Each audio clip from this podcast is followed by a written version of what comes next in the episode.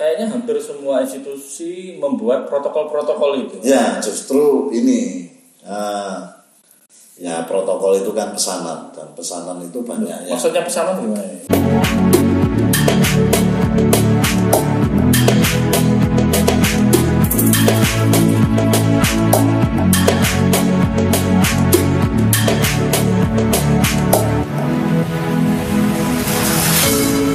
Sobat komunitas, kita ketemu lagi di acara podcast Avirus dan kali ini kita kedatangan sobat komunitas yang luar biasa, tokoh. Beliau ini juga termasuk guru saya di Avirus, sobat Rurit Rudianto. Apa kabar mas? Baik mas. Sobat Rurit ini merupakan senior kita yang kiprahnya luar biasa, jam terbangnya sampai ke nasional. Tapi sayangnya jarang sekali di dua tahun terakhir ini mampir ke markas. Sibuk atau lagi menghindari ketemu sama saya, Mas? Ini mas banyak aktivitas di luar tapi selama uh, uh, dekat-dekat ini sebenarnya tidak banyak keluar malah justru banyak aktivitas di di rumah saja. Lah itu agenda penyemprotan di puluhan ribu titik itu kan juga masih sulit keluar rumah itu. Oh ya, itu kan kita bersama relawan. Jadi relawan-relawan kita libatkan untuk melakukan disinfeksi di fasilitas-fasilitas publik, di tempat-tempat beribadah, tidak hanya masjid, ada pura, ada gereja, Oh tidak hanya masjid ya? ya, ada wihara, kita semprot, pasar, perkantoran-perkantoran, layanan kesehatan juga kita semprot. Total berapa Mas kemarin sampai eh, terakhir Terakhir eh, 120 lebih ribu titik ya sudah di di, Malang Raya? Malang Malang Kabupaten saja. Malang Kabupaten aja 100 lebih ya, 100 ribu lebih titik luar biasa. Itu berapa jumlah personil yang diterjunkan itu? Eh, kita kan melibatkan di eh, MBC NU ada relawan-relawan gabungan, Hmm. ada relawan di tingkat cabang, kemudian melakukan pelatihan di MBC, MBC juga gabungan dari Banom-Banom, terus kemudian dari MBC juga melibatkan ranting, di ranting juga ada relawan-relawan desa, Hmm. jadi kita kerjasamanya begitu, jadi kita buatkan sistemnya, kita sediakan APD-nya, kita sediakan cairan Disinfektan. eh, disinfektan. Alat semprotnya dari Alat semprotnya kan bisa pakai petani itu semuanya Oh, punya, ya, ya, alat kelompok-kelompok tani itu kita punya. Jadi ngapain lah kita beli ya beli kita beberapa, Beberapa, ya. kita beli cuma eh, prinsipnya kita data yang punya kapasitas jadi kapasitas kalau dalam hal penyemprotan ya berarti punya alat Hmm. kita tinggal kita lengkapi APD APD pun itu hanya apa mantel terus kemudian kacamata face shield terus eh, masker yang khusus untuk penyemprot dan sepatu mereka juga sudah punya ya. kalau ke kebun kan mereka sudah pakai sepatu bro Ya, ya. jadi itu saja yang kemudian kita manfaat Prinsipnya seadanya yang sudah ada yang itu sudah juga ada dikumpulkan dan itu lintas ya, tidak hanya elemen eh, NU ya, tapi juga beberapa elemen yang Ya. lain yang bisa disatukan untuk kerja-kerja yang memang di awal-awal bulan itu cukup cukup heboh ya, cukup heboh, cukup mengkhawatirkan pada takut semuanya, tapi bisa berkolaborasi dengan banyak orang itu dan akhirnya berapa titik yang banyak disentuh. Jadi sobat komunitas sudah diketahui Mas Rurit ini sekarang menjadi ketua Lembaga Bencana NU LPBI NU Kabupaten Malang. Meskipun sebenarnya kiprahnya di kebencanaan sudah ya, lintas pulau lah, banyak sekali aktivitas beliau. Karena sibuk waktu itu susah ditemui, kadang di Makassar, kadang di Papua, banyak sekali aktivitasnya. Tapi khusus di kebencanaan ini fokusnya adalah sementara di Kabupaten Malang ya. Betul, jadi kita kebetulan saya ditunjuk oleh PCNU untuk menjadi koordinator dalam penanganan pencegahan dan penanganan COVID-19 ini ya khusus di NU yang kemudian menggerakkan elemen-elemen yang lain badan-badan otonom yang ada di NU terus kemudian struktur-struktur yang di bawahnya juga kita gerakkan. Kok mau mas digerakkan mas? Ya karena prinsip menggerakkan itu kan kepentingannya sama. Mereka Itu ya.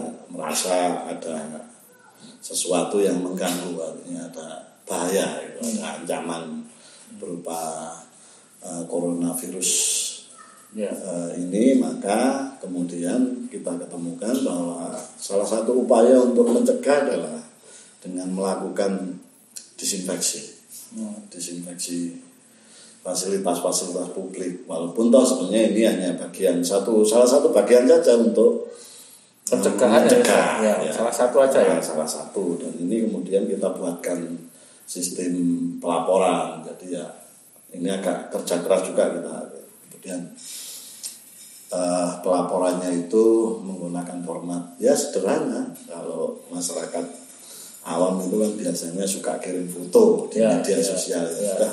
kemudian dikasih keterangan satu kalimat Ya, gitu aja 5W 1H Ya. ininya kemudian ini kita masukkan data itu jadi data peta Jadi untuk melihat rata tidaknya persebaran kegiatan penyemprotan bisa dilihat dalam sebuah peta Hmm. di mana daerah-daerah yang belum tersentuh oleh penyemprotan Hmm.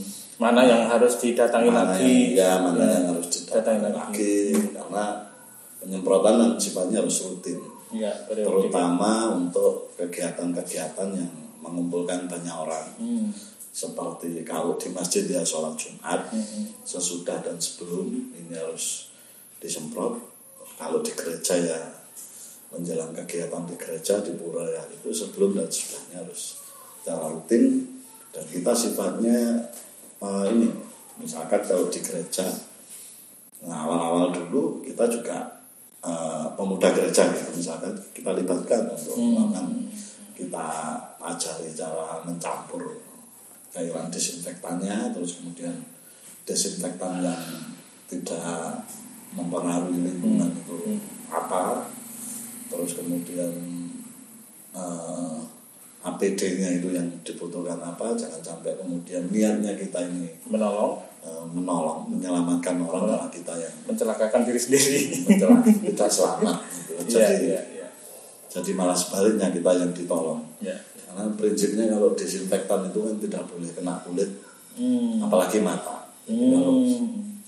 Itulah mengapa yang bilik-bilik disinfektan itu tidak direkomendasikan Iya. sebagai ini ya. kita tidak merekomendasi itu selain biayanya mahal terus kemudian belum tentu aman Belum tentu aman ya. Padahal penyemprotan itu hanya salah satu eh, pencegahan eh, COVID-19 ini. Itu pun sudah menyita energi ya Mas ya. Menyita energi yang luar biasa. Itulah mengapa kemudian eh, meskipun Kabupaten Malang sudah dilakukan sekian titik, sekian ratus ribu titik itu ternyata kita juga tetap PSBB kemarin ya sempat ada PSBB. Sebenarnya PSBB itu memang harus atau gimana menurut Mas Uri itu? Faktanya ketika hari ini PSBB dicabut, ya tidak dalam kondisi trennya yang signifikan turun. Gimana Mas Uri? Eh, ada banyak faktor sih yang tidak bisa kemudian ini dinilai kenapa harus PSBB terus Ya. kemudian kenapa PSBB dihentikan Ya. kemudian ini datanya semakin meningkat per kemarin atau Hmm. kalau tidak salah sekitar 164 atau 67 ya data Ya. terakhir Kabupaten Malang yang itu positif jadi mau PSBB atau tidak itu sebetulnya posko yang kemudian ini jadi tim pengendali eh, pengendali Hmm, hmm, ini harus benar-benar siap Hmm, baik itu PSBB atau tidak hmm. Eh, namanya juga kalau di, di dalam situasi ini kan kita ngomong situasi darurat Ya betul betul. jadi harus benar-benar eh, satu komando di dalam pengendalian Hmm. Nah, kemudian kenapa kemudian setelah berakhir PSBB kemudian eh, grafik angka positif ini juga tidak melandai. Meningkat. betul. Ini juga banyak faktor bisa jadi karena memang eh, tidak ada penanganan lebih lanjut setelah PSBB artinya persiapan itu secara komprehensif tidak dilakukan secara bagus antar eh, organisasi perangkat daerah maupun eh, elemen masyarakat Ya.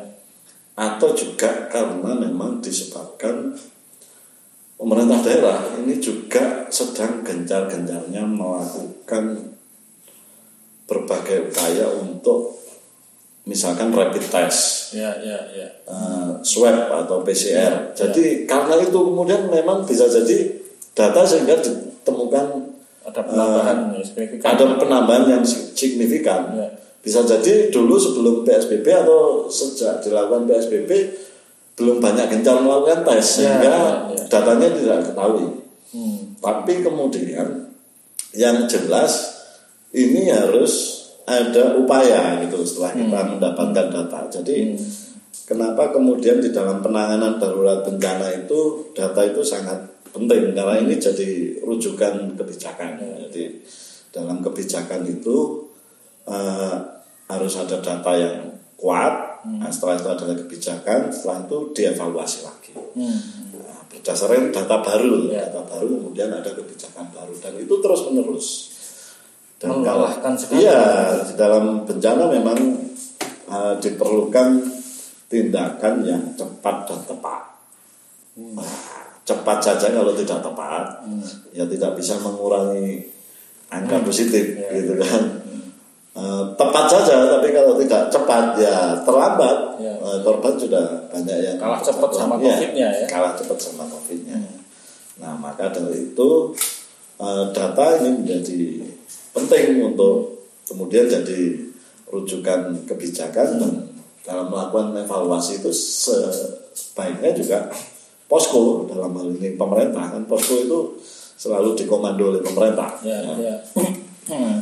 Posko itu hendaknya juga melibatkan seluruh elemen yang Betul. pada waktu itu Betul. ikut melakukan respon. Jadi Ya. tidak hanya evaluasi dilakukan oleh posko saja. Ya, gitu. harus melibatkan semuanya Ya, siapa karena tahu ada data-data pembanding. ya karena memang masalah data itu sempat menimbulkan kekacauan ya di awal-awal penanganan itu dan praksis memang proses pencegahan yang sudah mulai muncul sejak eh, awal Maret itu ternyata memang melihatkan bagaimana bisa berkolaborasinya pemerintah, elemen masyarakat, bahkan juga aparat itu kan terjun terlibat dalam eh, bekerjasama untuk menangani ini. Karena ini adalah masalah bersama ini adalah bencana yang di- dialami bisa siapa pun sehingga perlu kolaborasi dan sebagainya. Di proses perjalanan ketika Mas Surit selama beberapa bulan terakhir ini bekerja di lapangan tentu saja kolaborasi itu tidak mudah. Mungkin ada juga mungkin ada ketidaksesuaian dan sebagainya. Itu eh, seberapa eh, apa muncul itu di, di proses kemarin?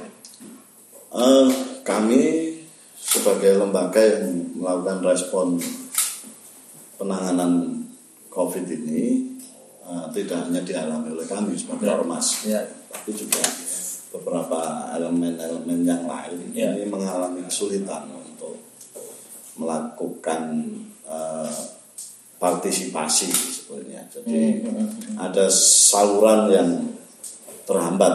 Jadi ketika kami juga sebagai masyarakat itu kan eh, memang di dalam penanganan bencana itu mempunyai hak untuk melakukan respon, Ya. Membantu pemerintah dalam tanda kutip untuk eh, apa sebagai penanggung jawab ya, ya, wilayahnya ya kalau ini bencana ya mungkin pemerintah itu tidak siap untuk menerima laporan Ya. terus kemudian melakukan database relawan Ya. dari mana saja dan kemudian kapasitasnya apa. Karena ini juga menjadi penting jangan sampai kemudian relawan-relawan yang terdata itu hanya kapasitas misalkan hanya bagi-bagi sembako ya, saja ya. Hanya melakukan penyemprotan Ya, saja ya. itu kan itu sudah dianggap relawan Ya. tapi hal-hal lain yang sebenarnya relawan-relawan yang ini melakukan pendampingan-pendampingan kepada Ya. eh, siswa yang Hmm. saat ini tidak sekolah terus kemudian pendampingan kepada Hmm. eh, kelompok-kelompok usaha kecil ini tidak dianggap relawan. Ya. Artinya kalau ngomong relawan itu ya relawan yang kemudian mampu untuk meringankan dampak dari dampak dan resiko ya resiko dari bencana ini kemudian ini ya semuanya disebut relawan. Nah, kadang yang didata oleh pemerintah ya hanya itu itu saja. Hmm. Dan terus terang kalau memang metodenya seperti itu, ini penanganan akan jadi lambat. Iya, iya, iya. Tidak tepat dan itu Ya, tadi ya. ya, tidak tepat dan tidak Tidak tepat. tepat gitu kan. Ya. Makanya kemudian definisi penanganan bencana kan kemudian muncul memunculkan istilah yang namanya mitigasi gitu kan bahwa ini sebenarnya tidak ada perlu penanganan yang secara konsep itu eh, bisa dijelaskan Mas Rinda masalah mitigasi itu sebenarnya gimana gambaran sederhananya buat Eh, saya yang nggak betul. dipahami. Jadi mitigasi ini sebetulnya adalah upaya untuk melakukan pencegahan. Nah, di dalam bencana COVID ini unik, unik berbeda dengan bencana-bencana lain seperti bencana alam. Ya, ya. Kalau COVID-19 ini bedanya dengan bencana alam begini. Kalau bencana alam itu bencananya yang mendatangi orang. Hmm. Jadi misalkan kita berada di sini ada tanah longsor. Ya, ya, ya. Maka longsorannya yang. Sampai di sini datang ke sini. Nah, COVID ini berbeda. Jadi COVID ini justru ini kita yang korbannya yang mendatangi COVID. Hmm. Karena sebetulnya bahwa COVID ini menurut para ahli ini kan tidak bisa ke mana-mana, gitu kan? Nggak bisa. COVID ini nggak bisa terbang, Ya. Nggak bisa jalan, nggak bisa lari dan nggak bisa geremet namanya COVID ini. Nah itulah pentingnya kita kemudian mengenali karakter bahaya atau ancaman bencana ini. Nah ini yang kemudian nanti akan ada bagaimana pencegahannya, gitu kan. Nah karena COVID ini bisa ke mana-mana ini kan hanya dibawa orang. Hmm. Nah, maka dari itu kita juga harus mengenali namanya kerentanannya. Oke.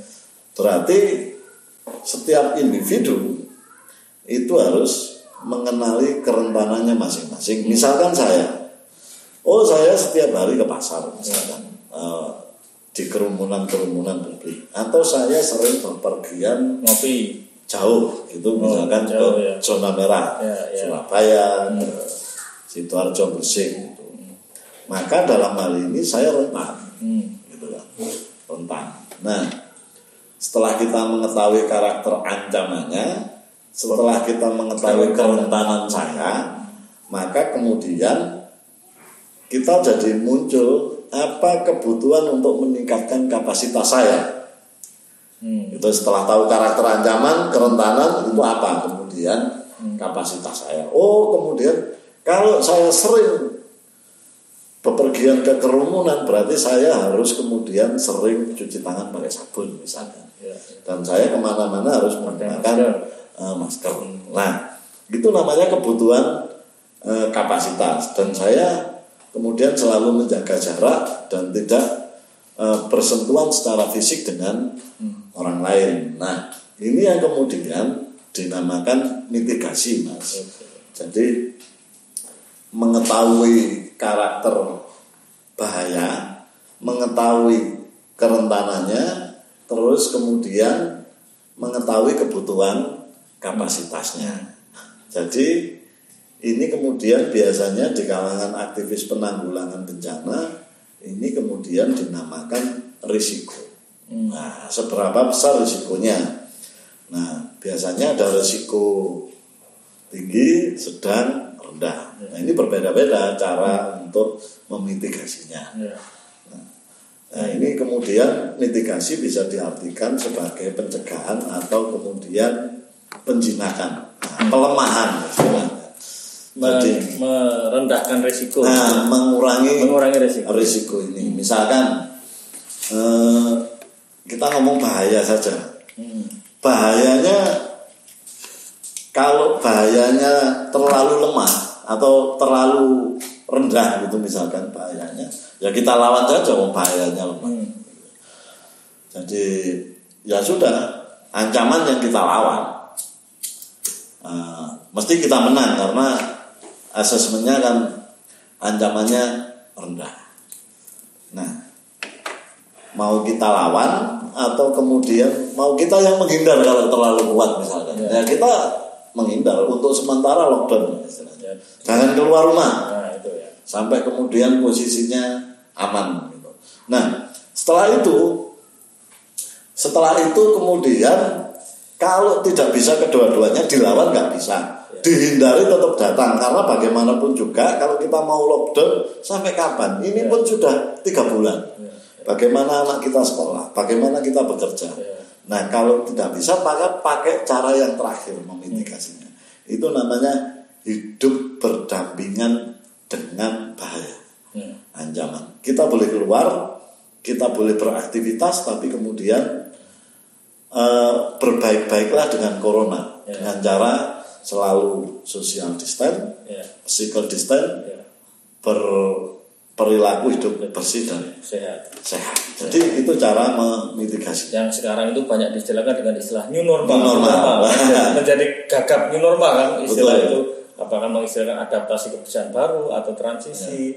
Yang ini mengindikasikan bahwa ini adalah cara yang paling rasional dan realistis untuk kita lakukan di dalam menghadapi pandemi. Meskipun dalam catatan data memang belum melandai ini di, di negara kita di Indonesia ini.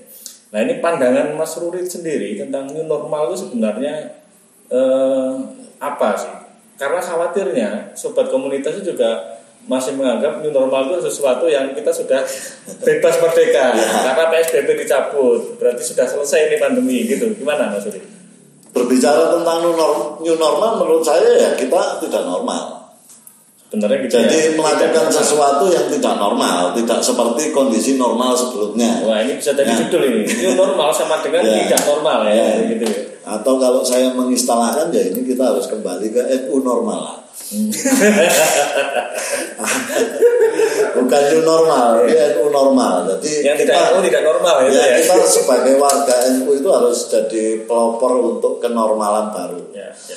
Saya kadang malah curiga dengan pemerintah ini kalau ngomongin new normal ini malah apakah ini lempar tanggung jawabnya pemerintah yang Nah. karena sudah tidak Nah. bisa menyelesaikan eh, persoalan covid ini sudah diserahkan kepada masyarakat ini mau Lem- diselesaikan ya apa lempar anduk itu ya. Ini kayaknya hampir semuanya menganggap begitu mas. Nah, ya. ya tapi yang perlu diingat sebetulnya eh, ancaman ngomong bahaya covid ini kalau menurut saya ini belum bisa diprediksi mau sampai kapan Ya betul. Vaksinnya juga Nah, ya. masih lama gitu kan. kayaknya sih belum tentu tiga tahun lagi akan hilang Ya. maka dari itu ya menurut saya mitigasinya yang paling tepat ya memitigasi dengan kita harus hidup berdampingan Mm. dengan covid mau tidak mau nah kemudian dengan cara yang pengenalan risiko Ya. eh, seperti itu tadi kalau di dalam tahapan bencana ini kan sebenarnya kita masuk di transisi darurat kepemulihan Padahal belum. ya. Nah, sudah, sudah. Ya, maksudnya kan ini kan belum pemulihan, bencana masih terjadi. Eh, transisi, jadi Masih masih transisi. ya, transisi ini bisa lama, maksudnya Eh, begitu ya. ya bisa tergantung ini ya mau kita. Lah new normal itu sebetulnya pemulihan mas. Pemulihan ya. Cuma Jawa Timur kan belum belum Waktunya. skornya belum memenuhi syarat Ya, untuk syarat-syarat untuk transisi ya. ya new normal masih transisi hari ini.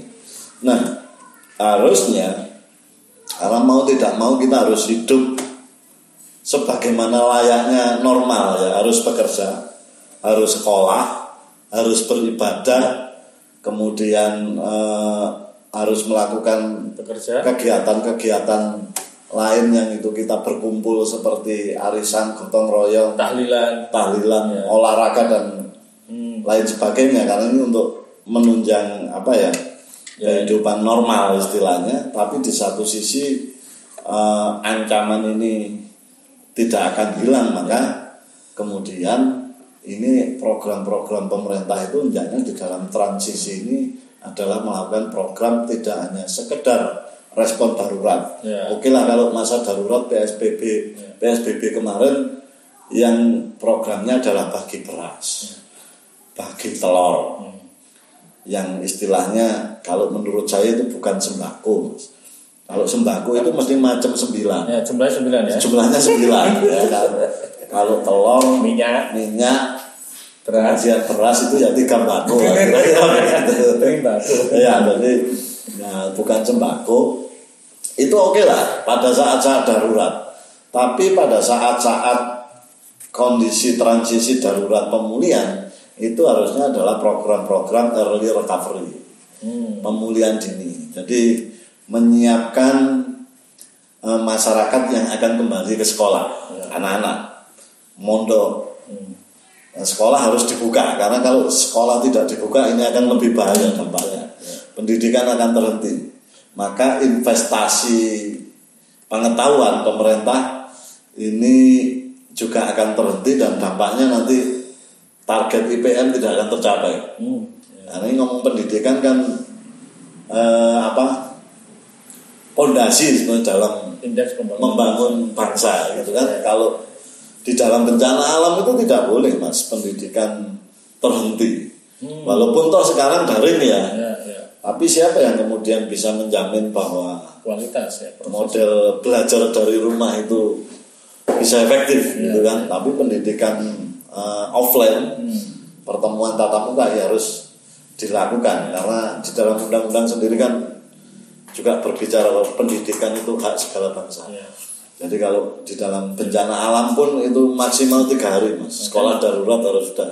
Makanya mau tidak ya. mau transisi dan adaptasi itu ya harus dilakukan. transisi dan adaptasi itu harus segera dilakukan, tapi dengan menerapkan prinsip-prinsip untuk mengurangi risiko tadi. Yang bahasanya ada protokol ini, Nah, protokol ya, itu. protokol Ini kan jadi ribet Ini protokol iya. ini dan eh, kayaknya hampir semua institusi membuat protokol-protokol itu. Ya, justru ini eh, ya protokol itu kan pesanan dan pesanan itu banyak ya. Maksudnya pesanan gimana? Ya artinya pemerintah, pemerintah itu memesan ke pihak-pihak lain. Artinya kan begitu. Nah, pihak-pihak lain itu membuat protokol itu seakan-akan rumit, seakan-akan jelimet. Ini Boleh dan tidak boleh. ya, gitu boleh dan tidak boleh sehingga orang menjalankan protokol ribet. Hmm, hmm, Nah, betul. itu kan. Padahal sebetulnya sebelum membuat protokol-protokol itu yang harus dilakukan oleh pemerintah ini adalah komunikasi risiko. Substansinya Nah, itu substansinya komunikasi risiko itu. Kalau orang sudah paham risikonya, dia akan secara sadar protokol apa pun yang dibuat dia akan melakukan. Hmm. Karena dia sadar bahayanya, sadar apa yang membuat dia rentan, dan kemudian tahu kapasitas apa yang kemudian dibutuhkan.